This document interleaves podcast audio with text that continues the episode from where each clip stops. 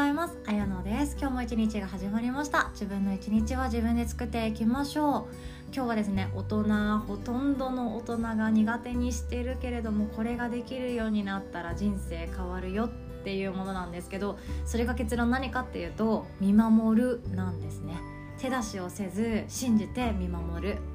これめっちゃ難しいって思う方いらっしゃいませんか？私も実はそうで見守るっていうことがめちゃくちゃ苦手なんですね。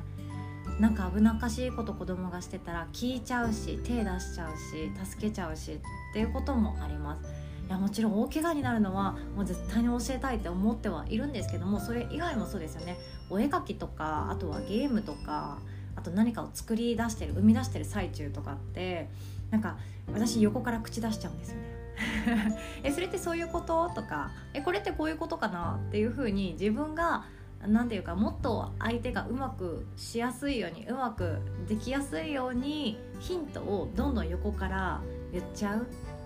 これ私見守ってないよなって日頃反省しています。でその他職場での人間関係のやり取りの中でも見守っててくれよって思うその受ける側。見守っててくれよって思う苛立ちとかはあってもなんか自分も見守ってるだけだったら不安だなって思って何か手出しをしてしまうことなんてあるんじゃないかなって思うんですよね。でもこの見守るっていうことができると人って格段に強くなっていくんじゃないかなって思うんですよ。その個人ですよね。個人が強くなっていくんじゃないかなって思いましたので今日はこのお話でございます。で信じて見守るっていうのがなんで改めてそんなこと言うのって思うかもしれないんですけどヨガの日ファミリーのはるさんっていう方のですねノートでの投稿が私はすごくキュンとしてキュンとすると同時にやってしまっているっていう自分を責めるその気持ちうわーって感情がなりました。あのこれって本当に気づきを与えられたなっていうチャンスの投稿だったので私の中ではすごい読み進めていくうちにあそうだなそうだな気づきの点学びだったんですよね。ということでまずはこのノートを紹介させていただきますね。親が子供にしてあげられることは意外に少ないっていうタイトルです。では読んでいきます。あなたを選んで生まれてきたんだね。障害児を育てている方であれば一度は言われたことがあると思います。私も何度かあります。私はこれを言われるととても複雑な気持ちになるんですね。嫌な気持ちにはならないのです。でもなんで私？と思いました。荷が重い。幸せにできる自信がない。そんな気持ちからです。でも子育てしていく中で思いました。私が子供にしてあげられることなんてほとんどないんだっていうことに。もちろん衣食住の保証はします。興味の持ったものを与えることもできます。でも私ができるのはそれくらいなんじゃないかって思います。なぜなら娘自身が自分というものをしっかり生きていると感じるからです。自分の好きなもの嫌いなものやりたいことやりたくないことをちゃんと知っている娘を尊敬しています。私が幸せにしてあげなきゃなんて娘にとっては大きなお世話かもしれないです。だから私が娘にできることは信じて見守るってことだと思っています。最後まで読んでくださりありがとうございました。というお話なんですね。めっちゃ私の中でああ素晴らしいってもうキュンと同時にちょっと涙腺がうるうっとくるようなお話なんですけどまず反省点です私自身の反省点ですそのこの前の体内教育協会の優子さんのお話もあったからこそああじゃあ娘ちゃんはこういうハンデを持ってあなたのところに生まれてきたんだねっていう内容であることは私もしっくりくるんですよ。私自身だってコンプレックスだらけな場所があって胸がちっちゃいだの顔がどうのこうのだの太ももがどうのこうのだのほんでもって性格がどうのこうのだのっていうコンプレックスっていうものを持って自分の親を選んできた。そして親を幸せにしたくて生まれてきたし親に何かの気づきを与えたくて生まれてきてる場合もありますよね。いろんな要因があってその親を選んだっていうことはもうゆこ先生のお話から私もああそう信じたいなって思っているんですよね。だからこそ自分分の人生ってあ面白いじゃんとかもっとこうしたいなという思いはあります。で加えてですね娘の幼稚園にも自閉症の男の子が1人いたり多動症の子がいたりあとは、えっと、障害とか全然ないけどみんなで一緒に何かをするっていうことが特別苦手な子がいるっていうのも知っています。とても自由な子ども園なのでいろんな子がいるんですね。お勉強なんて一切しない。もうとにかく遊ぶ子ども園なので私は大好きで大好きで本当に先生ありがとうって思っているんですけれどもそういう自由なところにやっぱりいろんな子は来ていますよね。それは本当いいなって思います。でそんなお子さんたちを抱えるお母さんに私はあお母さんを選んで生まれてきたんだねすごいね選ばれたんだねって言ってしまったことあるんですよね。あなんか多分言われ慣れてんだろうなってこの春さんのノートを見て まずは私自分のこと反省しました。確かに言われ慣れてるよな。私は言うのがなかなかないっていうだけで相手からしたらこれは言われ慣れてる言葉ですどうもありがとうございますって感じなんだろうなっていうのにも気づかされました。でそして今日のテーマですよ。信じて見守る。はるさん超かっこよくないですか？難しい会話ができないとか複雑なお遊びがちょっと難しく感じるっていうようなあの普通に遊べるし普通に一緒にいれるし普通に喋れるっていうようなもうね私も会いたいなって思うような素敵なお子さん娘ちゃんなんですけどその娘ちゃんを信じて見守るって決意しているはるさん。私は本当に尊敬しています。特別障害児を育てているからっていうことよりかももっともっと手前で私娘のこと信じて見守ってないなっていう大反省がついているからなんですよね。頑張ればできることってありますよね。自分で調べて学べばできるようになることっていうのも世の中にたくさんありますよね。それを私信じて見守ってないことっていっぱいあるなって思うんですよ。これこぼしちゃったって思っているけど娘がいきなりですね「ママごめんやっちゃった」って言ったりするんですよね。これ私もアドラー心理学のさとみんから学んだので「テルリーン」とか言ったりするんですよ。いろんなねワンクッション置いてあこれはただの出来事だよっていうのをやるんですけどこの時はどうすればいいかっていうのを娘がまだまだ、えっと、自分で考えようとしていないことが多いんですよ。前もお茶をこぼしたことがあったけど今回も同じような出来事があったけどあれ？どうすんだ？どうすんだ？って思って結局あじゃあもうこのタオルでこうやって拭こっか。っていう風に自分が全部やっちゃったりとかなんならなんか娘が今日グレてるなとか機嫌が悪い日とかねちょっと気使うじゃないですか。その機嫌が悪い日に関してはでもママがこれやっちゃうねとかやってしまっているんですよね。いや本当反省です。改めて反省です。そこであの子だったらどう考えてどう動くんだろうどう学んでいくんだろうっていうのを信じて見守る。これ私全然できてないなって思いました。本当に反省でございます。今日ですねこのはるさんのノートをもとにお話しさせていただきました。ではるさんはですね自閉症の娘さんともう一人お子さんを育てられている2人を育てるママさんなんですね。で今回ですねヨガの日でですね障害児ママさんだけを集めたお話会っていうものを開催させていただけます。もうがっつり障害児じゃなくても私はいいんじゃないかなと思っていて、まあ、ちょっとだけ何かができなかったりグレーっぽいよなっていうような予感がしている方とかその周りに理解されないっていうことがたくさん抱えられてるとは思うんですよね。でも本当に申し訳ないんですけど私は本当に開催をするのみです。あとはもう春さんにたっぷりお話し会をしてもらおうかなって思っているんですよね。だと同じような立場で同じようなことを考えて同じようなことで悩んでいる方って同じようなことで悩んでいる人とお話ししたいと思うんですよね。でもちろん悩んでいるっていうような言い方をしたんですけれども悩んでいることばかりでもないはずなんですよ。同じ立場で立って同じように考えて同じように未来を見ている方同士にしかわからない世界っていうのがあると思いますのでぜひぜひともはるさん主催のお話し会に参加して気持ちをリラックスしていただけたらいいんじゃないかなと思います。開催日はですねもう決まっておりまして6月の14日火曜日朝10時からとなっております。参加費用は無料でございます。でまたですねイベントのフォームができましったら改めてご案内させていただきますしヨガの日のホームページにも掲載させていただきます。ですので取り急ぎですね日程のお知らせでございました。無料ですのでぜひともお気軽にご参加くださいね。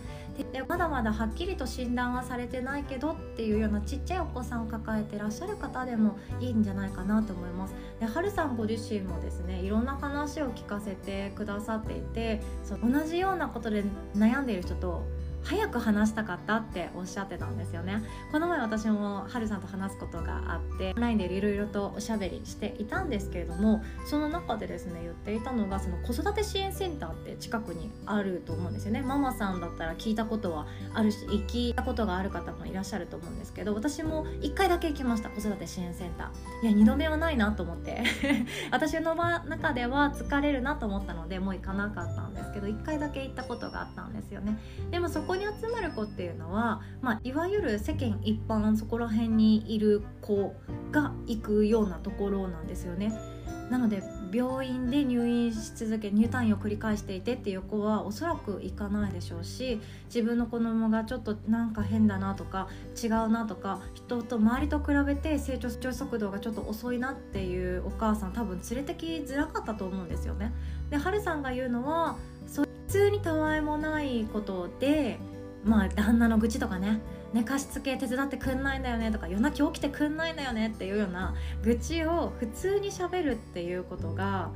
それは本当にいいなって憧れたっていう話もしてたんですよね。あと「助けて」って言える場所がそんなになかった。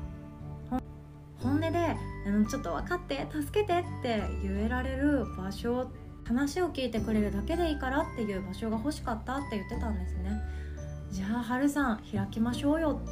ってなったのが今回の流れでございます。ですのでこれを聞いてくださっているあなた自身がこの障害を持つお母さんでなかったとしても周りでなんだかちょっと辛そうだなとかでも自分じゃなくてその痛みが分かる人不安が分かち合える人に話聞いてほしいんだろうなっていう方がいらっしゃったらですねこの9月14日火曜日の無料のワークショップを教えていただけたらなって思っております。こんなのあるんらしいよくらいで言ってもらえたらなって思っておりますということで今日はこんなお話でございました。私も信じよう。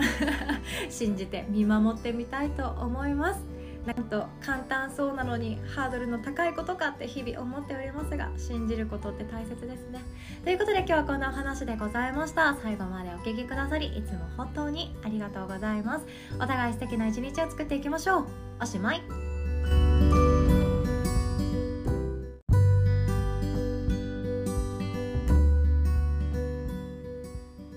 綾乃です。お知らせをさせてください。6月のヨガの日でございます。6月もですね無料デーを設けております。6月4日土曜日の朝ヨガですね。朝の9時から10時まで私が担当となっておりましてリフレッシュヨガそして瞑想入門となっております。ご予約はですね LINE で参加します。でもいいですしその体験のフォームがございますのでそちらからメールアドレス名前などを入力してそのままお待ちいただくっていうのでも OK です。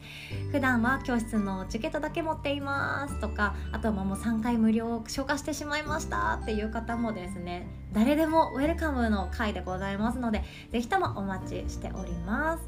6月もですねありがたいことに特別ワークショップであったりヨガの日ファミリー限定のオフ会の勉強会もご用意させていただいておりますのでちょっとこれは聞いてほしいなって思うところから順々にいきたいと思いますね。でまずですが6月11日の朝ヨガ終わってから10時30分スタートなんですけど無料でご参加いただけます手相を見るワークというものがあります。ご自身の手相も見れるようになるし家族や友達の手相を見てあげて悩みを解消してあげられるようになれたらいいなそこまで持っていけたらいいなという思いを込めてワークショップ開催しております。でですね無料の手相を見るワークは今回この6月が最後でございます。6月11日が最後でございます。あらかじめご了承ください。パワーアップして帰ってきますのでお楽しみにお待ちください。でそして6月の14日火曜日の朝10時から12時までなんですけどもこちらも無料でございます。春さんプレゼンツの集まれ紹介地ママお話会となっております。もうカフェの気分でぜひともコーヒーなど片手にですねお子さん同席でも OK でございます。特別なこの仲間にだけ聞いてほしい話をシェアしていきましょう。で開催してくださいますはるさんはですね自閉症の娘さんも小学生になられたそうなんですけどを育ててらっしゃって誰かに話を聞いてもらえるだけで救われたっていうことをおっしゃってたので今回はるさんはそういう思いをもとに企画してくださいました。是非ともですねご参加ください。そして戻りまして6月10日金曜日の夜7時30分からはヨガの日ファミリーのオフ会となっております。今回はですねハンドメイド勉強会でございます。合わせてブランディングのやり方個人のブランディングのやり方ですね。もシェアさせていただきます。で今回はですねヨガの日ファミリーのアンナさんがですね去年キャンドル作家としてデビューをされまして今それをもう少し大きくそしてしっかりしたものに変えていくということでブランディング真っ只中で頑張っていらっしゃいますでハンドメイドをやったことがある方はですね口を揃えて思うのがあもう初めは楽しいんだけど時間に見合った活動ができなくなっていくっていうのがもう本音なんですよね。そうなんですよ。この生々しいところいろんな、まあ、彼女は失敗がいっぱいあってとかいう話もされていたのでいろんな奮闘記をお聞かせいただけたらなって思っております。で私自身も、まあ、子供が赤ちゃんだった頃よく昼寝してくれるねっていうタイプだったのでなんか暇だなドラマ見るのも違うななんかしたいなって思った時にハンドメイドに出会ってもう楽しくて楽しくて仕方がなかったんですよね。あの二子玉川の1階えっ、ー、となんだっけライズの1階にクリーマさんが出店されてるの分かりますかね？あそこでイベントさせてもらったりもしたことあります。そんな感じでどっぷりハンドメイドに1年間ぐらい使っていた人間なんですけれどもまあ足を洗いまして足も洗ってて変ですね。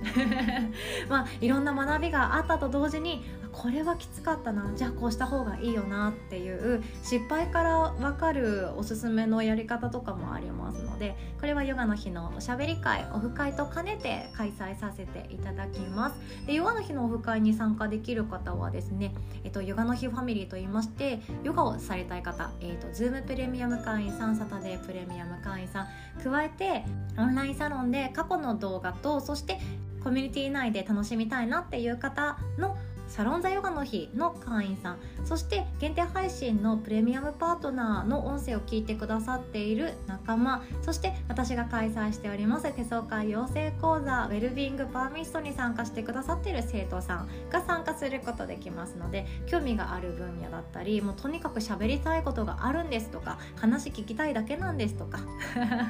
それだけでもぜひ OK でございますのでぜひともお待ちしております。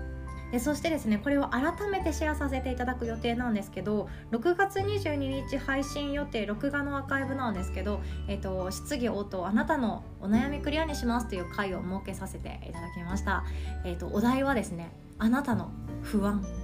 でございます。あなたの不安お聞かせください。っていうことなんですね。で私があの何でしょうねひろゆきさんとか大悟さんみたいにその不安はさこうやって考えればいいんだよみたいな感じでかっこよく言うんじゃなくって全然かっこよくないのでその不安の解決策ってもしかしたらこういう考え方いいかもねとかヨガ哲学ってこうやって使ったらいいかもねとかじゃあこれ脳の仕組みでこうやって解決できるかもしれないねっていうようなあのゆるいお話にはなるかもしれないんですけどこれに合わせてですねまたあなたの不安聞かせてねっていうようなフォームをご用意させていただこうと考えておりますのでまたお楽しみにしていてください。そしてそして6月25日の朝10時30分からは大人のための人間関係の学校特別ワークショップの第1回講座となっております6月はですね家族だったり友達だったり、まあ、いわゆるママ友とか親子関係とかその人間関係がどうしてもうまくいかないっていう原因を提供しましてその知識をシェアさせていただきます。なので日頃のですね自分の毎日でもうすぐさま実践できるものだけを提供いたします。もうこの講座でもうがっつりやりたいっていうことがあってそれがですね、まあ、動物に当てはめて考えてもいいし漢字一文字で考えてもいいし英語で考えてもいいしもう本当にこのタイプで分けるって考えてもいいんですけれども考え方のやり方ですね。一番手前のところなんですね。で私たちってあの人ってこうだよなとかこの人ってこうだよなって思うことっていっぱいあるんですけど自分がその相手に対して嫌なところってあの人のこの一部っていうことがめちゃくちゃ多いんですよ。例えば職場の A 先輩がすっごいあの人腹立つ嫌だわっていうのって A さんの話し方だけが嫌な場合もあります。話し方だけとかね。あとは動作がうるさいとか命令口調が本当に怖いとかそこだけが嫌な場合があってでもやっぱり休日の A 先輩の雰囲気とか見ていくとなんて素敵なお父さんやってるのって思ったらもう拍手って思う瞬間もあるので私たちって都合のいいところとか目立つところばっかりが見えちゃうような仕組みになってるんですね。それをまずは自分で理解した上で相手はこういう人だこのタイプの人だ動物だったらライオンだじゃああの人に話しかける時はこれを話してからこういう話し方をするとうまくいくよねっていうその実践のところまで持っていきたいんですよね。そしてそもそもあなたはどういう人間なのかこれを知っておかないとうまくいかないことっていっぱいあるんですよ。で人間関係ってねあの何ていうかドラマとかの関係図ってあるじゃないですか。ドラマの関係図。主人公はこの子でお姉ちゃんは2人。そしてこの人といい感じなんだけれども実はこの人とゆくゆく結婚すんだよねみたいな相関図みたいなのあるじゃないですか。ドラマのホームページとか行くと。あれを書いていくとですね必ず自分の苦手なルールが分かってくるんですよ。それがですね個性の中で対極にあるっていう言い方をするんですけどこの対極にある人とはどうしてもうまくいかないです。やっぱりお互いの努力があってこそうまくいくことがあるんですけどうまくいかないことの方が多いです。でそれが一番分かりやすいって私が思っているのが自分と主人の関係なんですね。これはまた当日お話ししていきます。だからこそ家族の関係とかあとは自分と親自分と子供の関係ママ友とかその職場でも友達とかよりいると思うんですけどその中でもこの人とはうまくいくけどこの人とはちょっと難しいんだよなっていうことがある。これはこれまでもあっただろうしこれからも続いていくんですよ。生きることって楽しいと難しいが一緒にやってくるんですよね。生きることって楽しいと苦しいが一緒にやってくるんですよね。これはブッダさんの言葉なんですけど生きるってもう楽しいだけじゃないし苦しいだけでもなくって楽しいと苦しいはセットなんだよっていうのがブッダさんなんですよ。仏教ですね。どっちもやってくるのであればじゃあ上手な悩み方を知っていればもう怖くないよねって私自身も思っておりますので是非ともチェックしてくださいね。そして桂先生が対面のレッスンをスタートしてくださっております。本当ありがたいですね。えっと、水曜日と金曜日になっていますね。マジワールっていう場所になっているんですけどこれは東急電都市線の宮崎台から降りて歩くのが一番最寄りです。ただ、えーと、宮崎台降りたことある方は知ってると思うんですけどまあ坂なんですよ。坂の頂上に駅があって坂の一番下まで降りるとマジバールっていう教室に到着することができます。ただ帰りですね坂道登りたくないっていう方はですねそこから横にずっと歩き続けると宮前平っていう平らなですね 平らな駅に到着しますので、えーと、そこから乗って帰るっていうのもおすすめしております。ベビーカーで来ていただいても OK ですし赤ちゃん OK のクラスもございます。前はですね本当赤ちゃん遊ばせながらヨガレッスン一緒にしてたなめっちゃ楽しかったなって思います。お母さんさんもですね子供を連れて行く場所がないって不安に思っていらっしゃる方誰かと喋りたいなって思ってる方は是非とも行ってみてください。で個人的なおすすめはですね帰りにタマプラ寄って丸亀製麺食べてサーティワンアイスクリーム食べてそんでもってミスドのコーヒーをずっと飲みながら子供を芝生で遊ばせておくっていう流れが私は大好きです。ということでなかなか東急電都線使わない方もですね是非とも遊びに行っていただきたいなと思っております。ということで他ににも楽しいオンラインのレッスンはご用意させていただいております。個人的には私はですね腰痛さんぎっくり腰さんのためのボディーワークとかもやりますのでぜひともお会いできるの楽しみにしております。詳しくは6月のスケジュールこのこの音声の概要欄からタップして飛んでいただけますと嬉しいです。ということでお会いできる日を楽しみにしております。ヨガの日のヨガレッスン込みのチケットは Zoom プレミアムサタデープレミアムっていうものがありまして Zoom プレミアム会員さんっていうのは全てのレッスンの録画 VTR もゲットできますしそしてリアルタイムに全て参加することができます。で2ヶ月に1回3通マンレッスンもご用意させていただいておりますので桂先生もしくは私と1対1でオンラインでお話ししたりレッスンをしたりすることができます。そしてサタデープレミアム会員さんはですね毎週土曜日のレッスンが全てリアルタイムでも参加し放題録画 VTR も全てゲット。そして平日のレッスンワークショップの中から気になるものを一つプレゼントしていますっていう中身になっております。こちらもかなりお得です。ズームプレミアム会員さんは4500円。サタデープレミアム会員さんは1980円となっておりましてどちらもなんと初月無料でございます。ということで気になる方はチェックしてくださいね。そしてオンラインサロンのサロン座ヨガの日の中では過去のアーカイブ動画をシェアさせてプレゼントさせていただいております。座学であったりボディーワークであったり運動不足のための